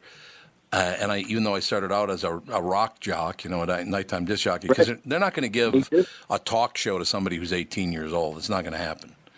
So No. uh, Although they might now. yeah, they might now. You're right. Now they might actually do that. But uh, so yeah, I started out as a rock Still, jock. he still didn't have anything to say, but they might give him the job anyway. That's a possibility. Idiot. I uh, I I find the whole thing just pretty amazing that, that, that it's a that people can make a living doing this. That we can sit and talk. Yeah. Again, radio announcing, I have no interest in. I uh, for this for this podcast, I do radio tours once in a while, and I try to avoid them because it's kind of weird that I've been in radio my entire life, but I cannot stand radio announcers. Isn't that odd? No, because it's phony. Well, it is phony. right? It's phony, and that's not what. So the attraction of radio is a degree of authenticity. You still have to apply enough science to it that there's structure and it makes sense. But the art of it is the lure, right? It's Yeah, that unpainted space. That's the deal. Totally. That's why we're. You I know, we're loved talk- it for that. Absolutely, we're talking about you know all these things. Whether whether I, I'll give you better answers. I, I don't want better answers. I want your answers. You know they are great answers to me. Uh, it's been so bad sometimes when I when I do appear on, on radio tours, and I haven't done one now in quite some time. But but they would ask me, well, what do you want me to ask you? And I would say, Right. well, what's your job? Yeah, exactly. It's kind of your funny? job to figure Yeah. that out. I, I you know it's it's weird. It's crazy. It's a bizarre and it's worse is like and, and there are people out there that are radio announcers who are really good at it and Mhm. i kind of admire them for it but i could never do that No. so i mean it's not like i mean i hear people doing the the real straight disc jockey thing Right. which is you know it's very nipped and tucked and it's like you know radio version of plastic surgery or something and i get it i just could never ever do that if my family's life had depended on it we would have been living in a refrigerator box Yeah, no, I, that's exactly right. I did not know, by the way, that I talked. I brought up theology earlier. I didn't know you're an Episcopal deacon. yep I had- ordained in the church I had no idea that that was true. So that that was one. That would be one indication that somebody had some money in your family because we've always referred to because I I grew up Roman Catholic, and we always referred Right. to uh, the Episcopal Church as kind of rich Catholics. well they were it was republicans at prayer was actually the the for a long time and then and then if you will the episcopal church kind of got religion during the civil rights movement. And it was one of the first mostly because of its scholasticism. It's a highly like catholicism it's a highly scholastic religion. So a lot of fancy book learning and all of that. And and um and so yeah i mean i think that's it was one of the reasons why it had a little turnaround. But from there before it was all about i mean people joined the episcopal church if you wanted to do business. It was hell it was like being a rotarian you know? It was just your best way to get to know the top lawyers in town and all of that but it, it changed Do you think that's what it was with your grandmothers? You weren't Republican enough. Ah, well, my grandmother was. You see, it wasn't just my father was Republican, and and I I cleave to a lot of things about his the, way the way he viewed the world Mm-hmm. to this day. And I I'm a registered independent, but my grandmother was a John Birch Society member. Oh, So it's not just Republican. you know, she looked at Eisenhower as subversive. So yeah. that's where the long hair came into it. I think it's so funny. I think that's a wonderful, wonderful story. I had no idea. Yeah. So you know that, and, and there's a there's something to be said for even you know Fringe. I like Fringe. Fringe is interesting, but you can't live there. it's like No. pack a lunch, go visit, and get the hell out of there. after a What- while.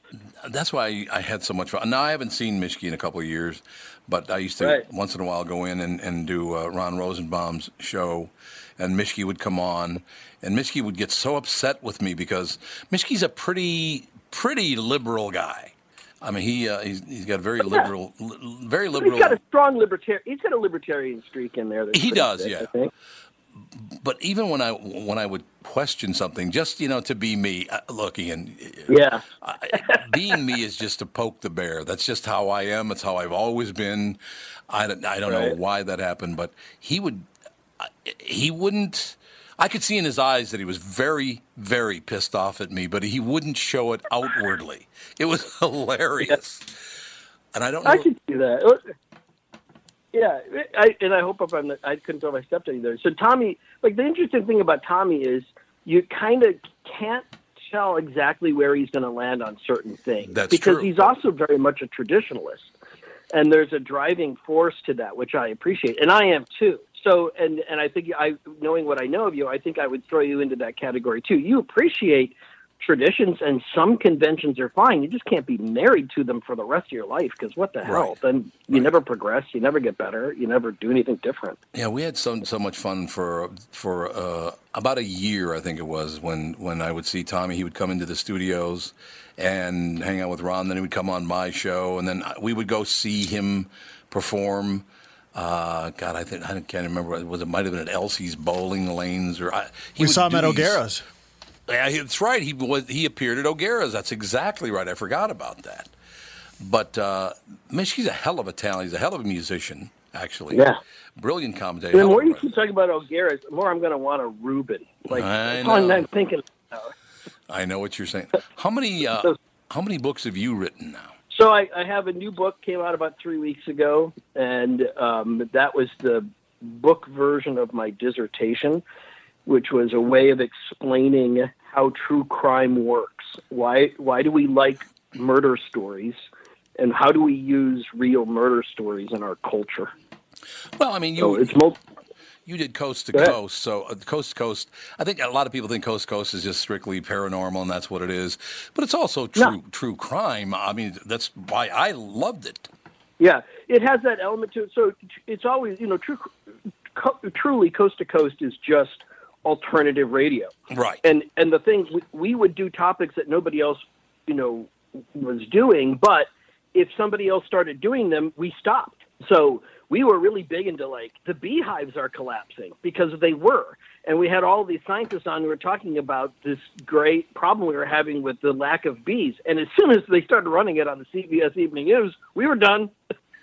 it's like our, our work here is finished. We're not going to talking about. So it was true for anything, especially for unsolved crimes and things that were, you know, historical mysteries is really where that overlap was, and things that other people had given up talking about. Mm-hmm. We're, that's where we lived. You know, that was that was that was great. And I've always been interested, though, in particular about murder stories. Like, why why are true, like, you know, murder mysteries, Sherlock Holmes stuff? That's great, but why is it that we tell stories of real murders and why do we tell them differently than we do in newspapers? And what's the function of that? So like serial on npr or a million of these other you know, podcasts that are out there like serial which are great but what is what's the function? What does it do? Why do we need them? And we do and we always have had them. Um, and so, and again, it goes back to the Bible. You know, we've always used murder as a way of explaining life to the living. You know, it's interesting. I I, I talked to the uh, uh, uh, what's the kid's name that does lore? Um, Oh, that guy. Yeah. Yeah. I'm not a fan of lore. yeah, I'm not a fan of lore. Well, that's what I was. Uh, to tell you the truth, I think Lore made a huge mistake doing a TV show on on Amazon on Amazon. because Yeah. it, it took it even further down the road of well, this is all BS and it's not. I don't know. The, Right. kid, the kid has done well. Well, can I circle back to something you said earlier about announcers? Absolutely. So I'm, I'm, I'm sure the guy's a great guy, and, and Yeah. like people are obviously really into it. And my students, when it came on, man, I was hearing all about, oh, you got to listen to Lore.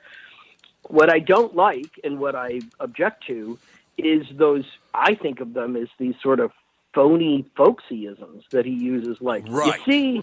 That room was a little dark, and it's like uh, you sound like an animatronic bear at Chuck E. Cheese.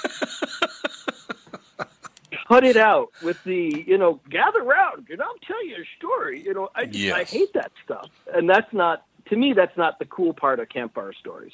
No, I, I well look. uh, Rod Serling was really good at that, introducing the Twilight Zone, not true crime, but the narrative Yeah. that he did was fantastic, and it was way overdone. But it needed to be way overdone for Twilight Zone. So maybe Okay, but wait, but he didn't put his thumbs through a suspender, No. you know, and go.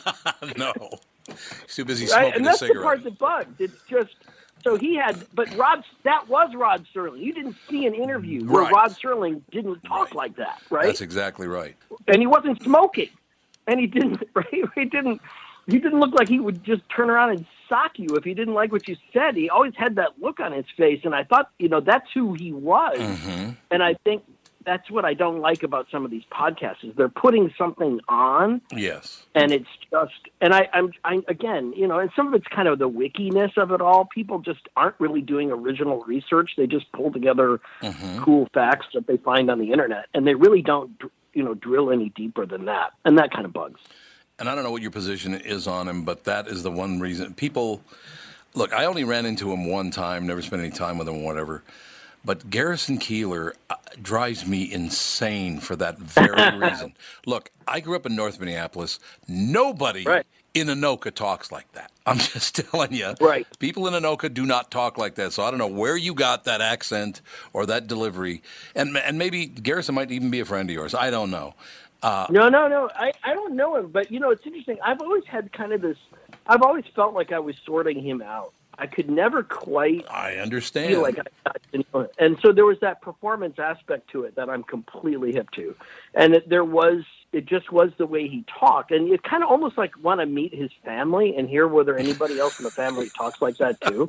Because sometimes it's just that, right? It's just, that's how dad talked. And the Well, kids picked it up. Yeah, that's not it. He's got a brother that uh, that lives in St. Paul that doesn't look anything like him. He's not the same size, doesn't talk like him. It, it's it's. I think you know Right. because I want to talk about toward a theory, true crime narratives, uh, on the in the third part if we can do the third part. But I, I just I, I just wanted, you want. I agreed with that completely. And, and circling back to Mischke, that's why he's so good at what he does because it's not phony. Right. It's real. Yeah. Th- that's how he really is. Yep. Yep. And I love that. Yeah, and I I, and. I love the fact that you value that. No, it's wonderful. We'll be right back. A couple of minutes. Ian Punnett toward a theory of true crime narratives. We'll talk more about it right after this Tom Barnard show.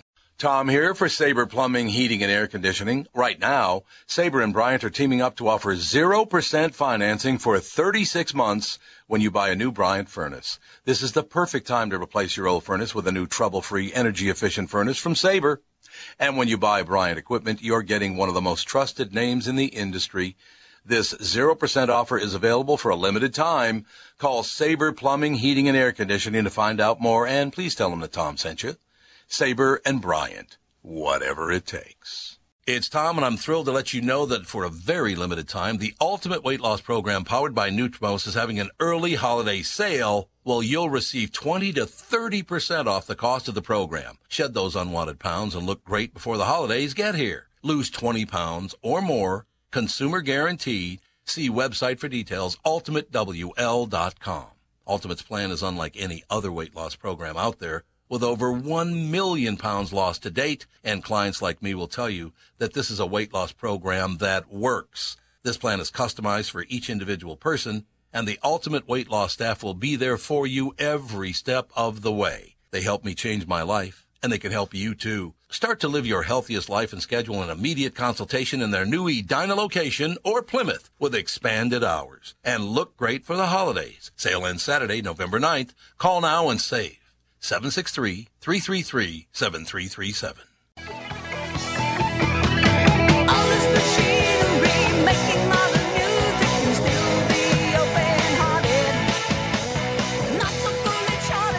We are back, ladies and gentlemen. Uh, Tom Barnard Show. Ian Punnett, our very special guest, toward a theory of true crime narratives, a textual analysis. Um, fascinating stuff to me. I, you know, we, we talked about Coast to Coast. We've talked about Twilight Zone. We've talked about Yeah. uh, deliveries, all, all the rest of it. I um, true con- uh, crime fascinates me, and uh, the reason it fascinates me is, and I've talked about this before. Um, I only knew a couple of them, but three of my uncles were murdered, and Right. therefore it kind of it set me off on a. I remember 13 years old. I was sitting at uh, our house at 29th and, and Russell in North Minneapolis, and the princess phone on the wall. Remember they used to hang on the phone those princess phones. Oh yeah. And yeah, that's what I love about Stranger Things. I love that princess phone on the wall. Yeah, yeah, absolutely. Yeah, absolutely. So it rang, and my mother answered it, and she, I was just sitting there watching television, and she answered the phone, and she said, "What?" And then she screamed and ran in the other room, and I remember she dropped the princess phone, and it swung back and forth and back and forth for quite uh, for a long time, and I was just watching the phone go back and forth and back and forth and nothing was coming out. I would have thought the people would have been going, hello, hello, but nothing Right. came out of the phone. And finally, yeah, it was re- very weird. Finally, my uh, I went and asked my mother what's wrong, and she said, Augie's dead. Uh, and I said, what? She said, Augie's dead. Somebody killed Augie. And I, as my, this is an uncle. He's about six three, handsome guy. He had a woman, a woman that used to drive him around everywhere, but he never had a job. And I often wondered about that. How you could how you could have a driver and you did whatever you wanted. Very charming, very funny guy, but he never worked. And then one day, what happened? Uh, we found out later. We had, of course, tell my grandmother that he slipped in the tub, and and that's why his head was smashed in. But uh, apparently, I don't know what happened. I don't know why it happened. They actually knew the person who did it, but he was never charged with a crime. Uh, but apparently, he was taken to the top uh, over just off Loring Park, one of the right on Spruce Place there, and they threw him off the building and killed him. And therefore, I've always I've been fascinated. And my wife, actually, Catherine, brings it up all the time. She said, you know, when your family gets together, whether it's at Thanksgiving or Christmas or whenever you guys get together, it's so weird how you talk about true crime every time you get together. Right. Right. But but it's well, just it's how we sort things out. Yeah. And I think unpacking the story, and you know, like so this this new book, you know, this is not a retail book. This is you if you people go on Amazon and they look up toward a, a true crime narrative, a theory of true crime narratives. The, I think the lowest price is like sixty three bucks or something for the book. That's if you bought the Kindle edition. That means zeros and ones, and you're still paying sixty two bucks. So Uh, right. I'm not expecting anybody to go out and buy it, but it is for academics, it's for libraries, it's for textbooks, right? So, but I think that's interesting because this this speaks to the idea that we we use that story form to understand murder, Right. Because we just reading about you know Augie Barnard died, and you know, or, or whatever his last name was, and he died at the corner of so and so and so and so, and he was 39, and he never had a job in his life, but he sure had a lot of women driving him around. That just doesn't do it, right? It doesn't really tell the whole story in five inches in a newspaper story, and that's why we use true crime to really unpack stuff so we can figure out what really happened. You know, it's amazing. Did I mention how old he was? No. Because that's a big. Shut up. Did That's I get a- it right? I'm not kidding you, uh, Ian. I'm not kidding you. My uncle Augie, his last name is Dehn, D E H N. Oh. My mother, my mother's brother. But it's so weird. That's a huge part of the story because his whole life, he said, "Man, I cannot wait to be 40 years old. It's going to be the greatest time Oh. of my oh. life." He was killed five days before his 40th birthday, Oh, shut up. and you oh, nailed it. That was that's very cool, Ian. Very you weird. nailed it. I was just pulling that out of thin air. I promise. I, I did not know that. Wow. That's amazing. But you know, but that's kind of so like right there. If you if we freeze that moment for a second, though, like to a to proper journalism, that's immaterial. That Mm-hmm. yeah, you know, you, we unless somebody in the family said it and said, you know, it's really sad. It was five days before his birthday, and he was really looking forward to turning forty, which you can use in in proper journalism. That's a great quote. You can use that for a little color, but it doesn't really frame it in that way, except when we really get to a chance to tell a story in a longer form, because that's the kind of detail that you go into in true crime um, and you can you can you can really like try to explain like was it destined somehow? Did he always know Right. that he was never going to get to forty? Was that part of you know? How, I mean, there's just things like that that become part of the actual story that we lived and experienced, which end up in a narrative like true crime, which there's no other place to put it. You know. No, there's no question about it. that. That whole thing changed my life forever for two other reasons. Very Isn't weird? quickly, he, as I said, he's about six three, very tall, a handsome guy. Uh, two things: we were very, very poor. Now I don't know what he did, but he never worked, and therefore he maybe had money, but it was stolen when he was killed or whatever. But but uh, my grandmother could not afford a really expensive casket. So they opted, and I found this out uh, very quickly because you could tell. Uh, I said, I said to my mother, "Mom, why is that casket so short?" And she said, "No, never Mm. mind, never mind." And I said, "What?" They bought the cheapest casket. My grandmother bought the cheapest casket she could find, and they literally cut his legs off at the knees and stuck him in the casket. Yeah. Right? Yeah. So he's in a Yeah. ca- casket for about a five foot tall guy. And then the other Yeah. thing is, I don't go to funerals because Wow. of his funeral. Because while I was standing there, I'm 13 years old, and I'm standing there watching this whole thing. I'm already creeped out by the fact that they stuffed him in this small casket. And then a woman went up and kissed him on the lips. And I went, "Oh my god!" so, Yikes. see, this is a this is That's different than weird. lore. It's real, and it changed Yeah. my life forever. Now forehead, I get. Right? Yeah, forehead. You know, you've I- seen. But there's something about lips. Yeah, I've never thought. I've never. I don't. I, and I've been. You know, I, I even sadly officiated at a, a funeral a couple of weeks ago, Mm-hmm. and so I've done a lot of funerals, um, but I've never seen that. Um, that that would be that would be really odd. It's creepy. You know. hell. it was creepy. Tell you, it was really fun. I did a funeral once where um, this was the first funeral I ever did, and it was a guy who was salt of the earth, super nice family. Didn't know him, but I was the low person on the clergy ladder at this church where I had just started while I was going to seminary. I was doing radio full time, going to seminary in the daytime, and I was working weekends um, in my internship at the church. Busy life. But so I was asked to this funeral, and while I was there, um, he, his family was this was meaningful to them uh, to talk about him honestly.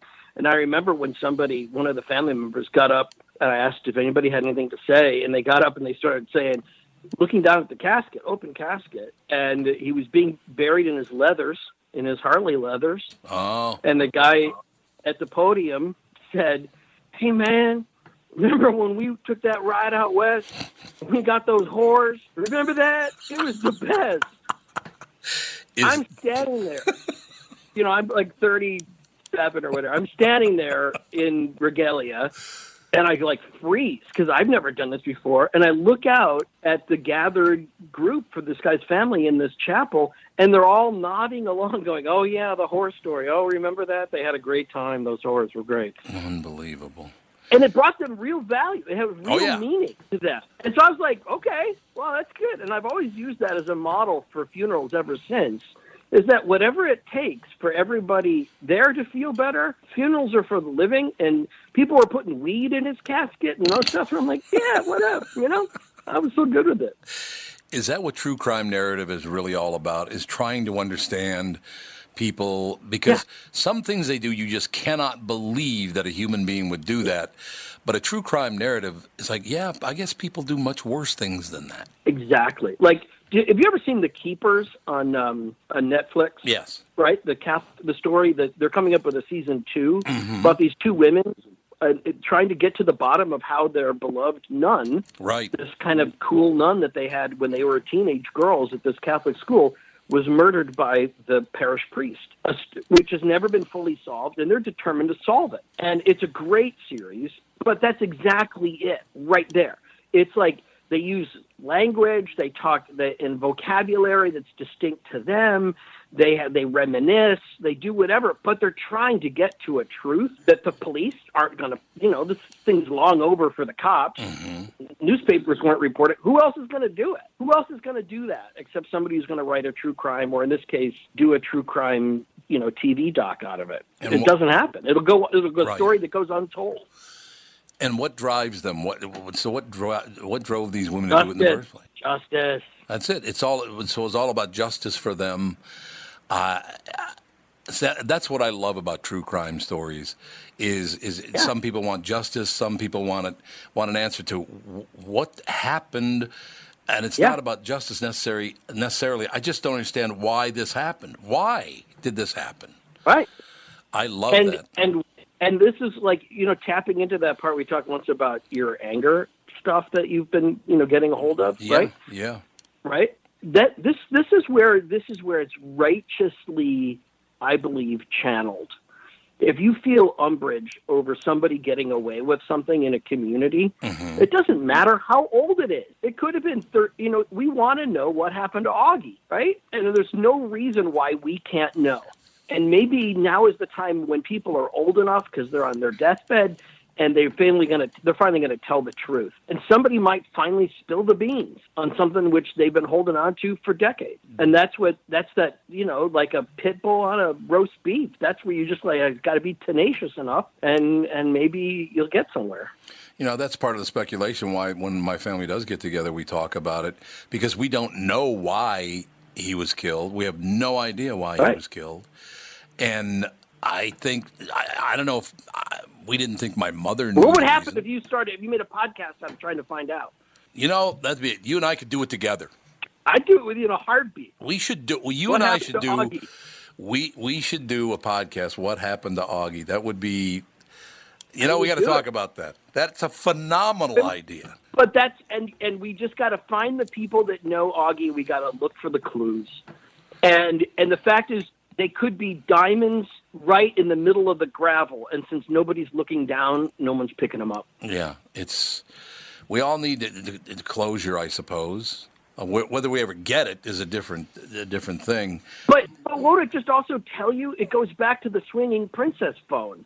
That was a seminal moment in your life. Oh God, it. yes. I'll never. I'm. I can picture it in my head right now. I can see it swinging back and Exactly. forth. Yep, it's true. I can picture it, and I wasn't there. And suddenly, I just can relate to that sense of like it's the pendulum swing. It's like time. It's like That's a it. clock. It's like it's it's a million things that happened, and it all gets compressed into. She drops the phone, and your mom runs out of the room. That's uh, another thing. Ian, I, seriously, you and I need to sit down and have dinner one night because that's, that's exactly it. Be- because I think of that moment because we never owned one, but now, and I, I just realized this very moment it's probably true um, because of that phone swinging back and forth and me watching it do that.